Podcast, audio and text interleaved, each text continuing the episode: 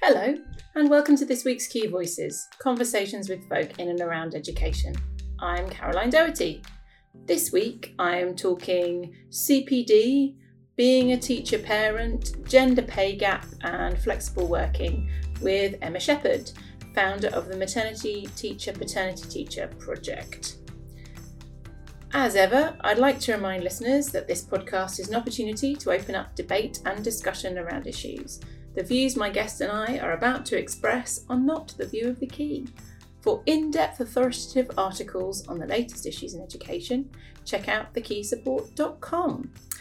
And if you hear any tinkling bells in the background of this podcast, don't worry, it was just my cat trying to upstage me and butt into the conversation. Hello. Today I am joined by Emma Sheppard, who is founder of the Maternity Teacher Paternity Teacher project. She's also lead practitioner in charge of ITT and EAL at a large academy chain in South London.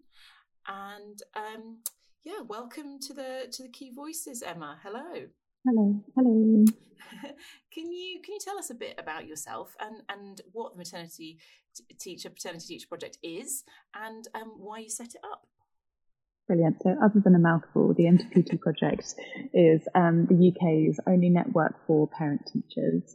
Um, our core focus is on the parental leave period um, and uh, challenging the idea that that is a gap from professional learning or personal development um, and actually, uh, our argument is that where teachers choose to, that time can be used to complete professional development uh, in a way that positively impacts students when they go back to the classroom. So I set it up in 2016 when I was on my first maternity leave with my son. Um, I've got two children now. Hugo is four and Lucy is two and a half. Um, and I, I suppose that it came from a place of, place of panic initially um, that the identity that I had worked for eight, ten years to to develop as a teacher uh, and as ambitious and wanting career progression and loving what I do um, was suddenly going to be lost because I'd also chosen to become a parent. Um, and that was going to affect me in a way that it wouldn't necessarily affect my male counterparts. So there was a sort of feminist action um, part of it there. Um, my husband doesn't let me use the F word, and he'd, t- he'd tell me off um, if I did that uh, publicly. Um, it's all about equality, not not feminism. Apparently, I tried to explain it's the same thing, but he doesn't believe me. Um, so um, so instead of sort of of being angry about it or sort of banging the, the complaints drum, I thought, well, you know, how does actually having six months out of the classroom how can that be a huge benefit rather than um, than something that's detrimental to my career? And what can I be doing during, during this time that will keep me happy? Because I, I did get bored quite quickly and I did um, get a bit down about not being uh, at the high pace that I was used to and not being needed in the same way that I was used to, used to and not having the same purpose that I used to as a teacher. Um, and I came up with, with the MTPT project um, and completing professional development on leave. Um, and since then, it's grown from a blog and me doing sort of zany adventures to museums and um, online learning courses um, to lots of regional networks where we used to do coffee mornings. Not, not the minute, they're all virtual. Um, but we still have virtual networking events and uh, we work with schools to help them to be more family friendly employers. And we also have um, an accreditation for teachers on parental leave and supporting them with their um, professional development uh, with coaching and certification administration um, of their of their training.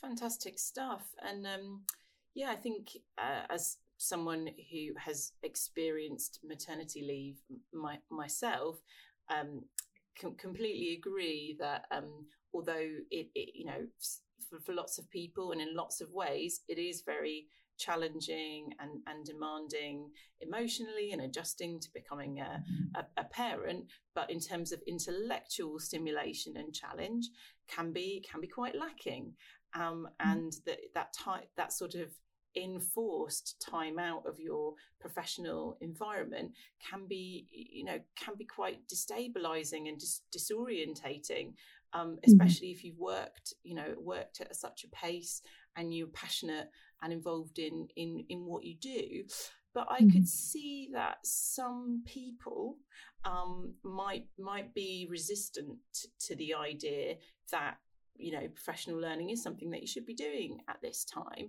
have you have you met any resistance uh, to you to your work or, or campaigning and, and what do you do about it um, definitely in, in the early days we did. Um, and i think what's interesting is is the word that you naturally used there which is should um, and sort of challenging that word.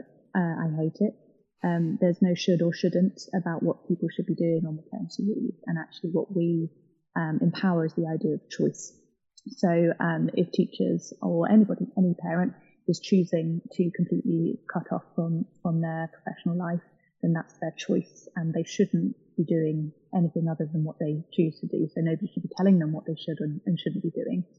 Um, and I think that pertains to all sorts of aspects of, of motherhood. You know, should you be breastfeeding? Should you be bottle feeding? Should you be baby wearing? Should you be taking them to X class or Y class? Should you be um, playing with them? Should you be leaving them to be independent? Um, and those sort of social messaging um, have just essentially transferred themselves across to, to what we do um, because there is so much, uh, so many expectations and judgments around parenthood, particularly motherhood um, whether those are self uh, self put or whether they've come externally is is a big philosophical question. I don't know how much pressure I put on myself to do things that I feel I should be doing, and actually nobody else is, has those expectations of me. They're just complete self invention. Um, but in the early days, yeah, we we got um, some criticism from um, people saying that, you know, had anybody mentioned the idea of professional development when they were on maternity leave, that would have tipped, you know, tipped them over the edge in terms of, of their postnatal depression, or that we were damaging to new mothers who, at a very vulnerable time in their life, that maternity leave was a, a hard, you know, slog and, and a right that women you know, had to, to not work. And a lot of parents who parented in the 80s were sort of um, in split split minds about it because they hadn't had the, the privileges that we have nowadays in terms of the right to the time off um, and the pay that we have uh, whilst we're off.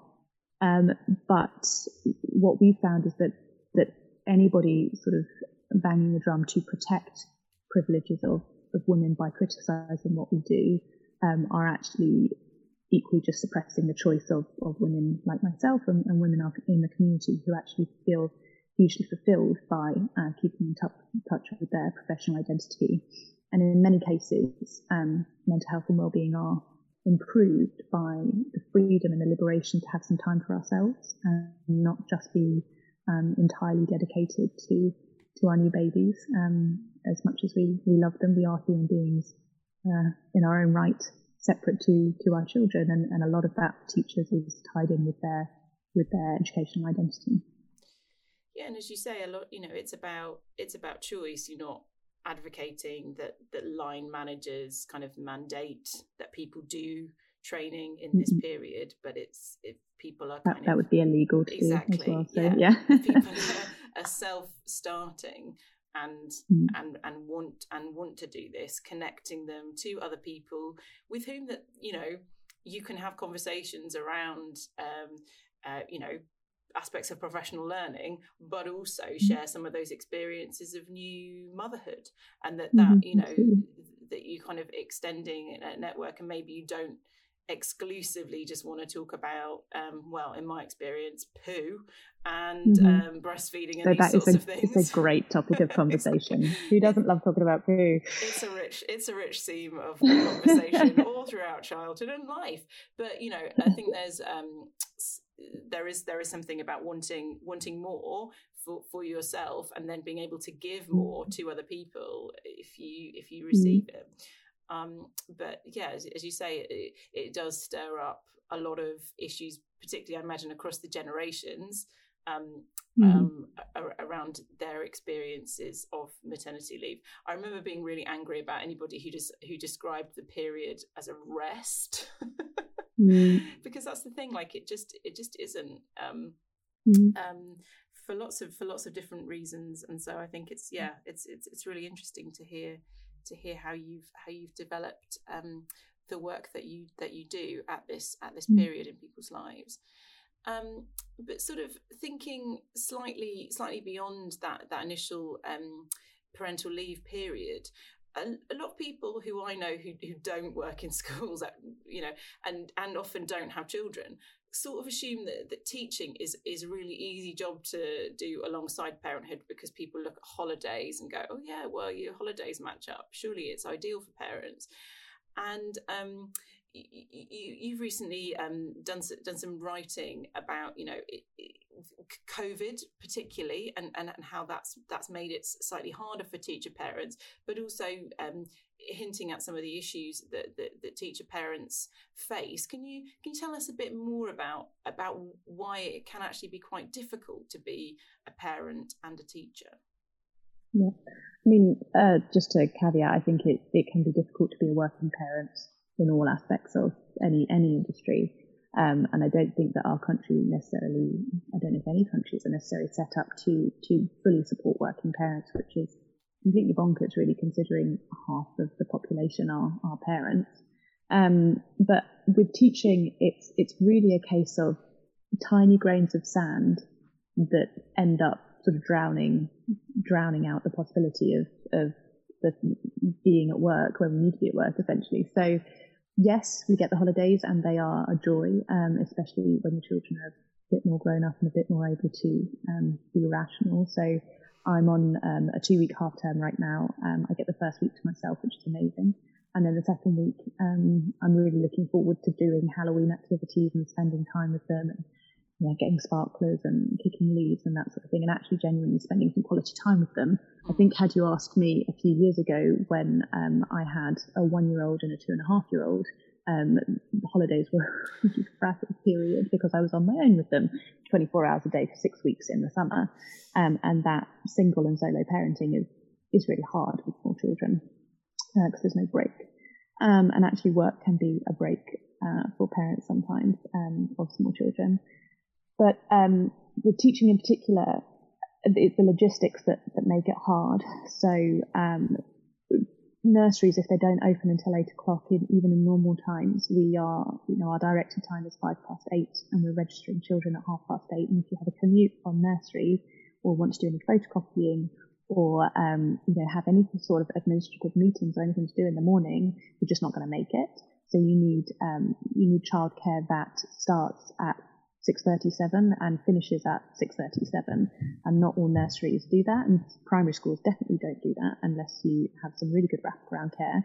Um, even wraparound care which in covid has been really unstable um, often finishes at 5.45 and so what a lot of teachers are having to do is is rush at the end of the day and the beginning of the day and then bring work home with them to do uh, once they've done the pickup and once they've done bedtime so that constant um, being switched on from six o'clock in the morning until 11 o'clock when they're finally able to close their laptop, either doing childcare or, um, or uh, schoolwork or finding that they're thinking about one or the other at the same time, um, emotionally is, is a strain.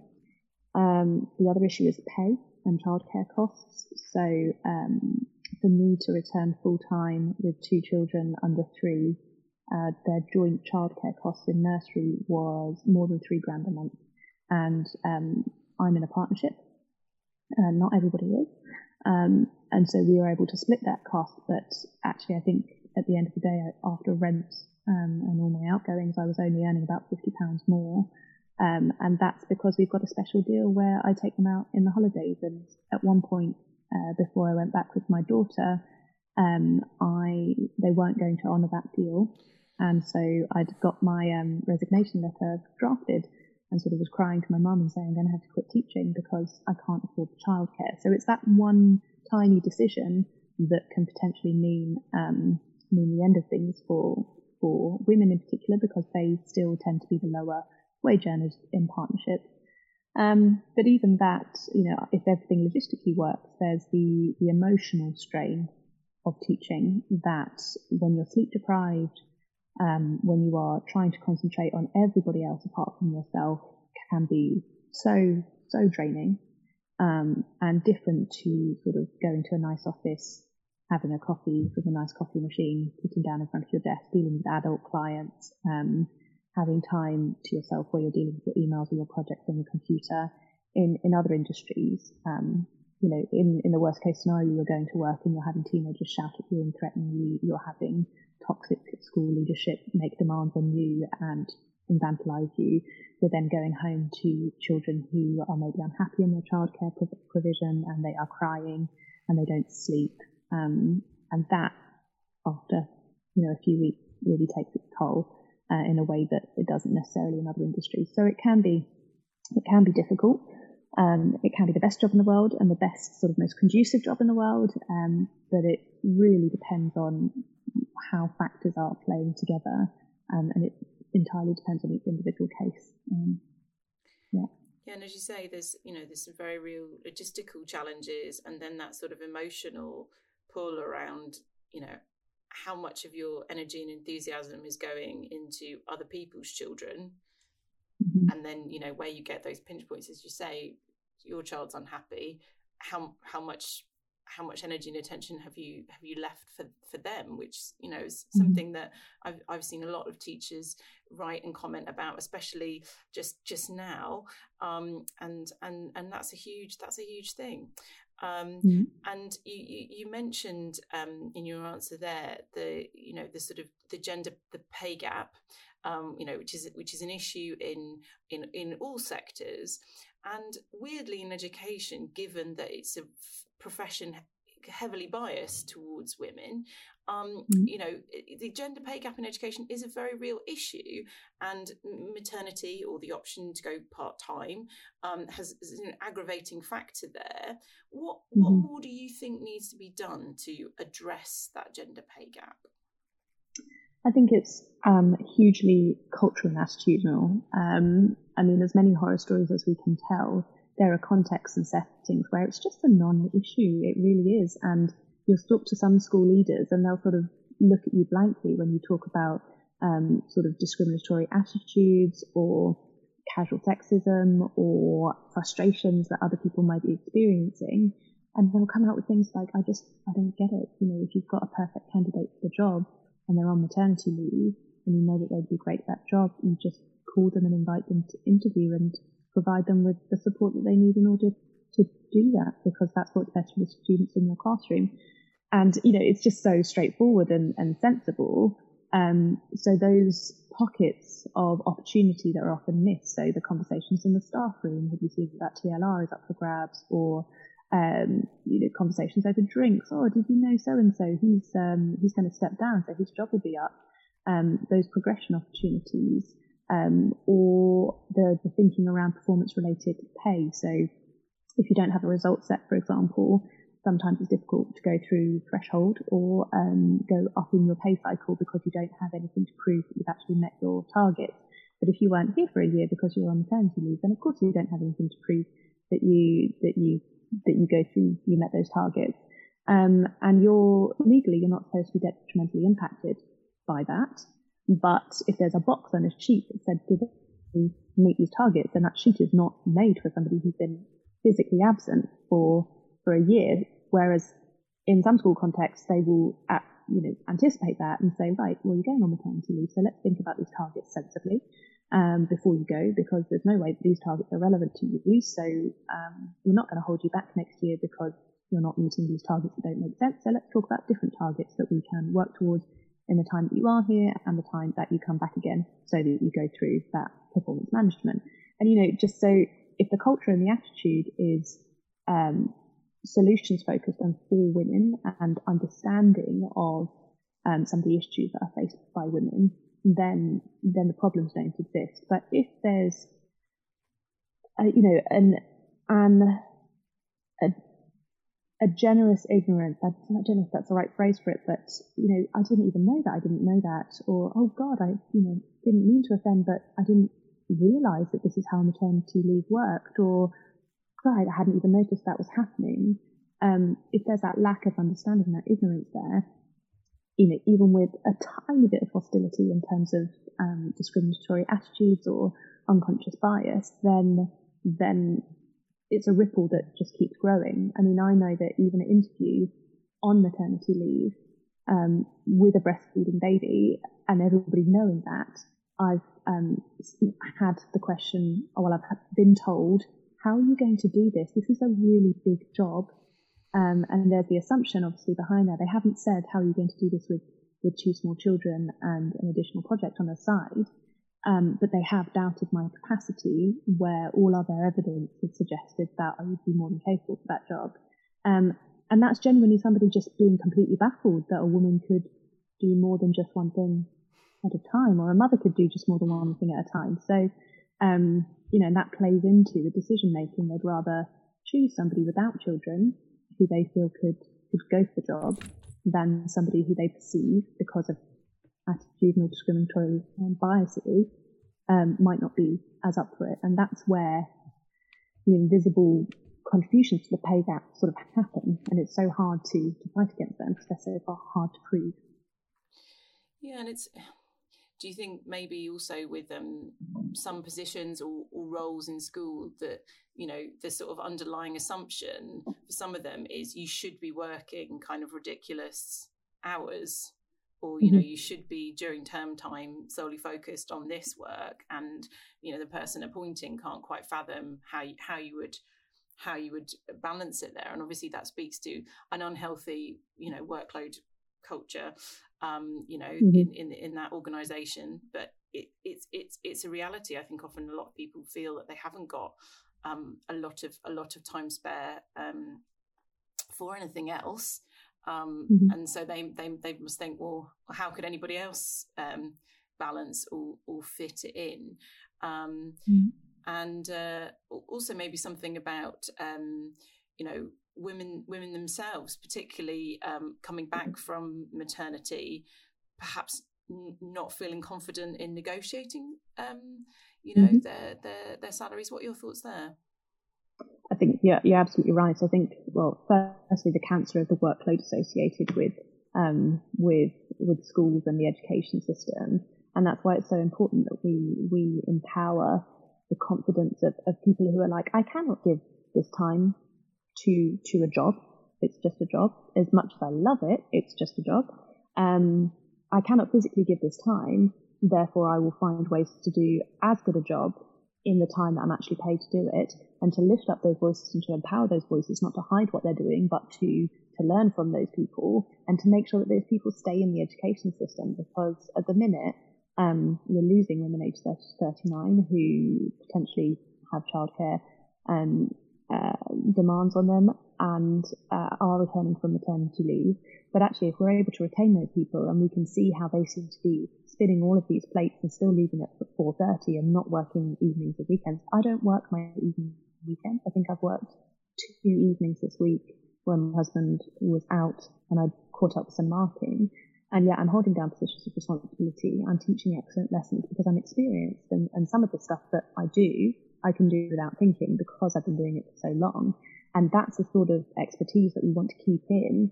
And that's the sort of working patterns that we want to learn from rather than saying, well, you know, she's not working as hard as she should be, or she must be working hard in secret. Mm. Um, because I'm, I'm not, I work hard, but not so hard that it kills me. Um, and I think the, the confidence thing is, and negotiating is, is definitely definitely a factor. The number of times that we get um, participants in our accreditation or members of our community talk to us about negotiating uh, flexible working when they return, uh, paying conditions when they return, um, the right to return to the same job that they left, which is they, they have a legal right to do, but that, that doesn't always happen. Um, the right to maintain TLRs when they are or positions of responsibility on part-time hours, negotiating reducing their hours um, and their responsibility because that's what they choose to do. Um, and it takes real coaching to, to do that negotiation and then to have the confidence that if those negotiations aren't successful, then that's actually just step one in the negotiation procedure. And then you, you try again and you try again and try again until you reach a compromise. Um, but I think a lot of uh, women in particular, women come back from maternity leave who are tired and doubting themselves and um, you know, unsure and insecure because they've been out for a while and they don't know the lay of the land anymore, or they feel they don't, um, they don't think they're allowed to negotiate. They feel in some of the research that we did into women aged 30 to 39, when teachers were talking about flexible working or positive working cultures, the word that came up again and again and again was I'm so lucky. I'm so lucky that they've given me part-time work and I'm so lucky that our school has a sensible approach to work-life balance. I'm so lucky that they understand what it is to be a parent. I'm so lucky that my partner is supportive.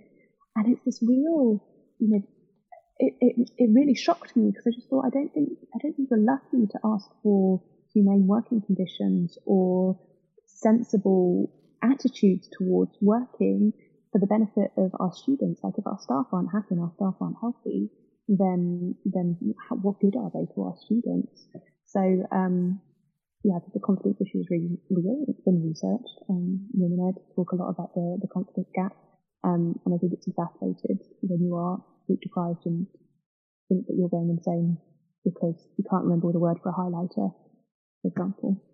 With role models um, and, and also a sort of group of cheerleaders almost around you that you can kind of prep for those meetings and conversations with is something that I've found quite quite useful because it's something that people don't like to talk mm-hmm. about very openly and sometimes it's easier to talk to people outside of your organization and it's beneficial to talk to people outside of your organization mm-hmm. about um, you know the remuneration that they've gotten um, and and to just have a mm-hmm. bunch of people going go you you know building that confidence and saying this is this is you know you're legitimate in asking for this um, and kind of building your confidence rather than mm-hmm. as you say at that at that time when you could be feeling quite vulnerable coming back to work and just going oh no it's fine i'll just take what i'm given and be quiet and go away um, mm-hmm. yeah so um, yeah. Uh, really really interesting um, to, to, to think about that um, and you mm. know you, obviously it's called the maternity teacher paternity teacher project um, um, and mm-hmm. linked to that gender pay gap issue um, is, is, I'm sort of interested to know more any research you've done about the kind of take up of shared parental leave in, in education and um, the experience of any of your paternity teacher participants. Mm-hmm. Um, so as you can probably imagine, we are more maternity heavy than we are paternity heavy, but we do have um, a really wonderful group of involved fathers um, and just men generally in our community.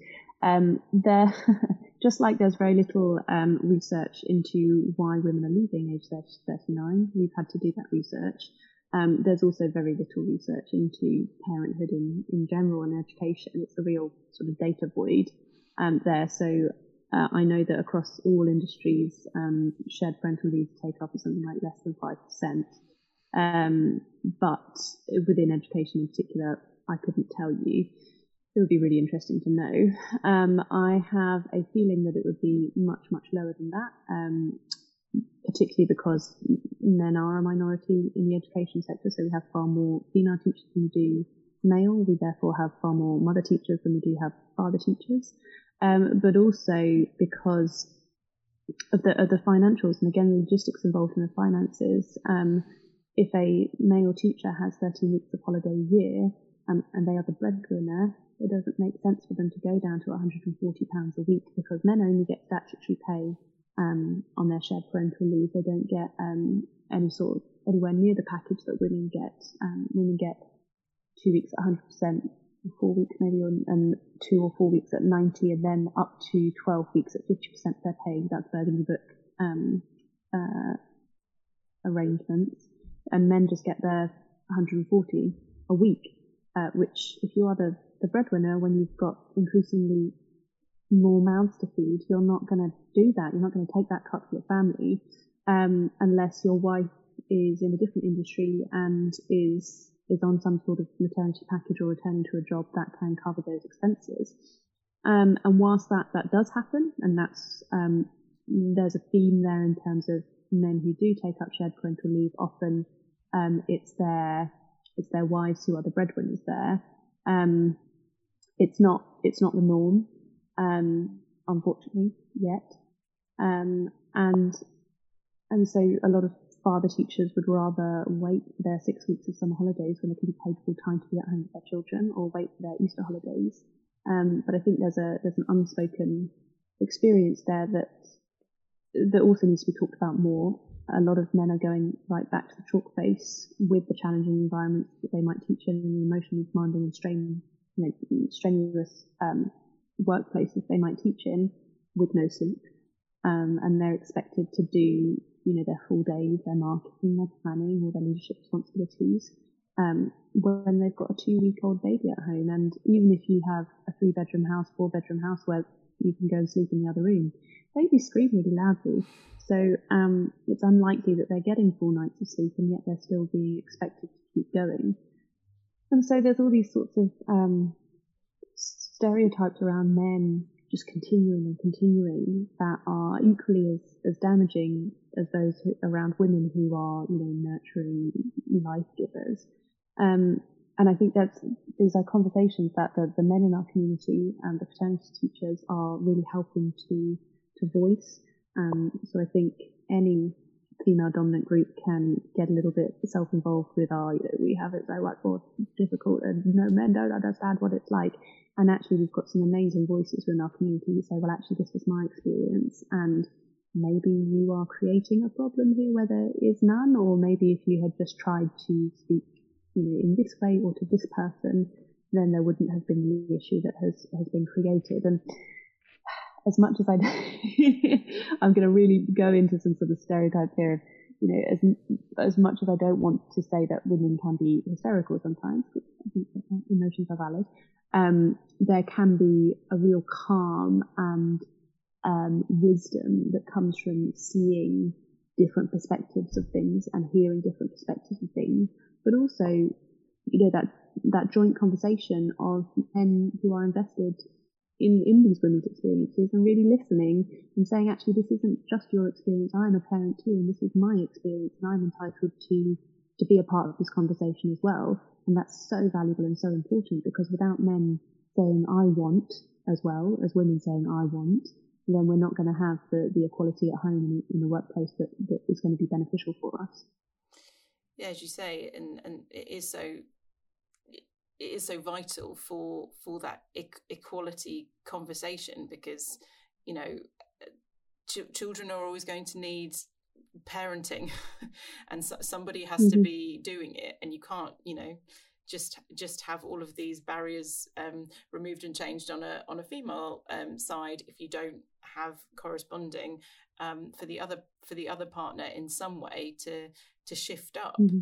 Um, and I mm-hmm. think it's that is a re- it's a really hard conversation um, to to start because um, as, you, as you say, it's those those those men's voices are quite quiet and have you know have to tread quite quite carefully. Um, and um, you know often people taking mm-hmm. parental leave they might be the first person in an organization to do that and have people questioned and say you know why um, mm-hmm. Whereas if you're if you're a pregnant woman, there's no argument. Mm-hmm. You, can, you can get maternity leave, and it's going to be it's going to be okay. Mm-hmm. Um, that's acceptable. Oh. I tell you, some of the most interesting voices in that conversation are um, are our LGBT um, parents who, for them, you know, adoption leave or surrogacy or um, parent, you know, maternity leave, where one mother is is taking the maternity leave because she's the birth mother, but the other mother is not a mother, you know, and all those sort of associations that we have with gender um, when when they're applied to a, a same-sex couple, or even single parents who, you know, the the rule the, the mainstream rules don't necessarily apply to them. Those conversations become so farcical, and the the expectations and our our structures become so ridiculous because they just don't work. So you know, if you're talking to, to a lesbian couple who have children and you're referring to one person taking paternity leave and one person taking maternity leave, that just doesn't doesn't make any sense. Um, and if you're saying things like, oh well, you know, mothers need longer maternity leave because they are naturally more nurturing as women, and yet both of the parents are are women, or none, neither of the parents are women, then you know you're really challenging some of the barmy barmy conversations that we have around rights to time with our children or rights to time at work or rights to pay or rights to um, care and self-care and well-being.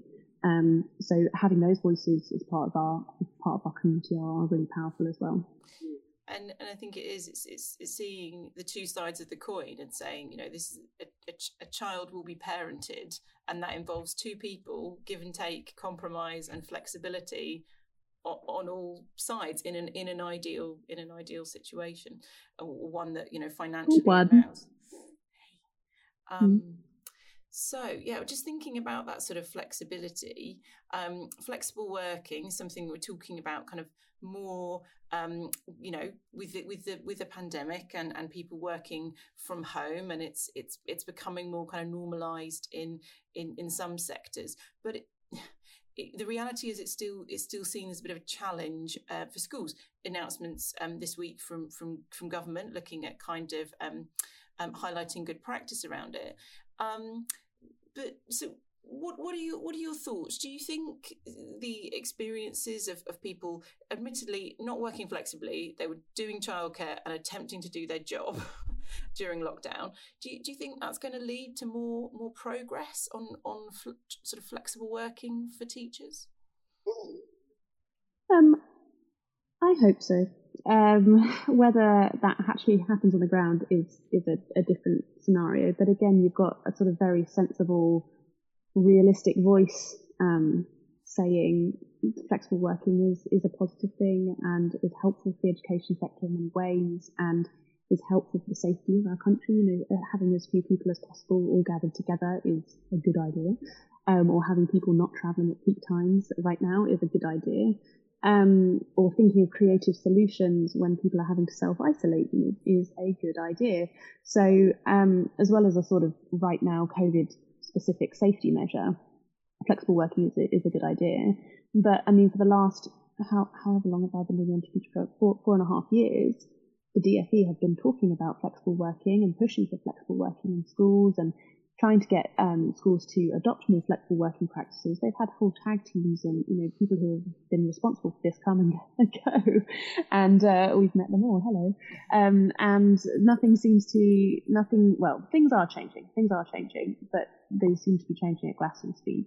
Um, and it, it really is again. It doesn't really matter what the law says or what the government are uh, are saying if it's not happening within schools because of individual school leaders' resistance to it, um, then it's not going to happen for the, the 80 or the 200 staff in that school. So that's why school leaders are so vital in um, ensuring that the people who are at the top there have got training in unconscious bias, um, have got a good understanding, and, and, governors as well in schools have good understanding of the benefits of flexible working or the ways that flexible working can work in schools, because not all flexible working models will work. You know, at the end of the day, sometimes we have to be in front of the students. Um, but you know, the the school leaders are, are so important, and I think anecdotally, what I've heard is you've either either had school leaders that have always been fairly flex friendly or solutions focused or innovative who are working around things, and and you know embracing some of the flexible working cultures that have come from from COVID. Uh, and then school leaders who really just want things to go back to the way they were before. And that's a very understandable human response to, to this in, you know, crazy time that we're living in. Um, but they are still insisting on specific directed time, you know, longer hours in the evening. You've just got to keep working harder, be more present for students. This is not a time to be making flexible working requests. We've got far more important things to be thinking about. And actually that knee-jerk reaction is is going to last for for a short term period, but it's never going to build a sustainable system that is, needs to change with the world that we, we are living in and the workforce that we, we are coming across and, and the increasing equality that we do have between men and women that mean that you know, more mothers do want to care for children and more mothers want to, to be present in both the workplace and at home or people don't want to be doing the same job day in, day out. They want to have variety in their working lives, whether they're parents or not. They want to pursue other interests. They want to be able to see their friends. They want to take care of their, their mental health. They want to pursue academic study in other areas. You know, we're not dealing with the same workforce that we had 20, 30 years ago.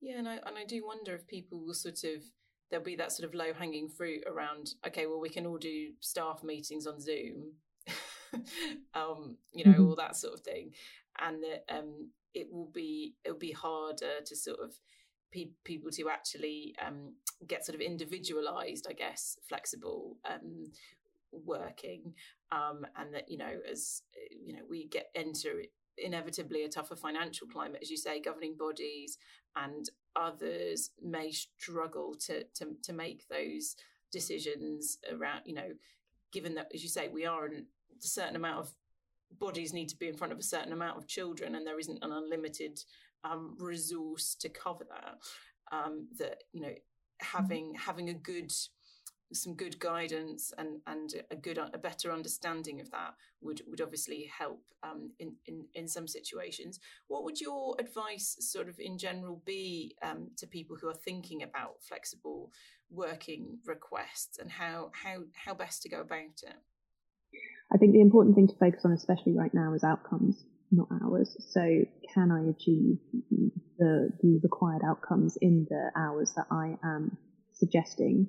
or what is my um, what's what's the concrete action plan that I am offering to my uh, my school leadership team to show them you know how this will work because actually it, as much as it is about outcomes not hours but it's also down to individual context and there will be some teachers who you know, can work three days a week and get stunning results across the board in every aspect of what they do because because they are you know that that kind of person or they have been doing their job for us as long as they have or they have those expertise in that area. And there will be other teachers who arguably will have to work harder to get the outcomes that are required of them for, for whatever reason. Um, so it's about considering your specific context and your school specific context and providing concrete details to your head teacher or your, your governing body about how it will work. Because with the best will in the world, a head teacher can't say yes to something if they can't see how it will work and there's a fear that it will be detrimental to their students, and they can't say yes to something that that isn't planned out and well thought out. So if you're coming to them with with a game plan, essentially, and, and giving them three, you know, an option A, B, and C scenario, all of which you are happy with, i.e., there might be some compromises there that aren't ideal in situation B, but you're still happy with that compromise, then you're showing, you're always almost upward managing in some ways. You're showing your, your head, your head teacher, your, your principal, your governing body how it will work. Um, and therefore you're giving as well as, as asking, um, in that situation. And it's that cooperation and working together that will, I think in any situation, in any business is, is how you get results and you move forwards, um, where, where problems are presented or where change is presented great stuff some really really practical advice there. And just thinking um, towards the the future what what are your plans to further develop and and grow the project? So we are in the middle of applying for charity status which is very exciting. Um, at the minute we are just a community organisation community voluntary organisation i'm not sure entirely what our legal structure is. Um, we don't have one essentially. Um, but as I've I've reduced my teaching hours, my school hours to four days a week, so I do work part time and I work one day a week on the Enter project. We're looking at how um, our legal structures can continue to to grow the work that we do. Um, we get ever increasing demand for pro bono accreditation spaces, um, and there's uh, big work to do in terms of the way we work with schools and the way we are influencing systemic change rather than just grassroots change with the teachers that we work with. Um, because increasingly, as much as our teachers can come on our accreditation, return to work with confidence, get promotions, um, work in ways that are sustainable to them, uh, stay in the education system, um, field for field. If the, if the schools that they're going back into aren't changing and the leadership structures aren't changing and the attitudes aren't changing, then um, they're just going to hit a brick wall slightly later than they otherwise would have done. So um, we're looking more and more at how we can work with schools. We've got a research project that we are um, in the process of trying to get published um, formally with um, various think tanks that we are in contact with, and that's the women aged 30 to 39, that age, that demographic. We completed a whole load of studies into why those teachers were staying and why those teachers are leaving um, each year. So it'd be exciting to get that out there um, and just growing our influence really and, and, making sure that as many women as, as want it and as many men as want it can have access to our network and um, the empowering work that we do. Fantastic. And if people want to know more, where should they go? www.mtpt.org.uk is our website, and that is a sort of one-stop shop for everything that we do. Um, but also we're very active on social media. So at Maternity CPD is our Twitter handle and our hashtag is hashtag MTPT project. We're also on Instagram at MTPT project. Uh, we're on Facebook with the MTPT project connect. We're on LinkedIn at the MTPT project. Um, and so there's lots of ways to sort of see what we do. Um, and get involved in discussion and become members to join us for our afternoon teas and our coffee mornings. Um, and we've got the schools membership package as well for schools that are interested in uh, benefiting from consultation and um, policy templates that will support working practices for parent teachers. Fantastic stuff, and we'll we'll put a link to your website in the notes from, from this podcast. And anything else you'd like to say to our listeners in closing? Um, I think just uh, communication really is our big our big uh, advice for for schools and individuals. If if you want something, talk to each other about it, talk to your communities, talk to your networks, talk to your leadership teams, um, talk to your line managers, and part the first step is, is opening up conversation to to understand each other a little better and listening to each other when those conversations happen. Fantastic stuff. And thank you so much for talking to us today. And thank you very much for listening. Key Voices is produced by The Key, giving education leaders the knowledge to act. Members of the Key for School Leaders can access hundreds of articles on the latest issues in education at thekeysupport.com. And please tell us what you think of the podcast. Rate, review, and subscribe, or email me at caroline.doherty at thekeysupport.com with your thoughts and suggestions.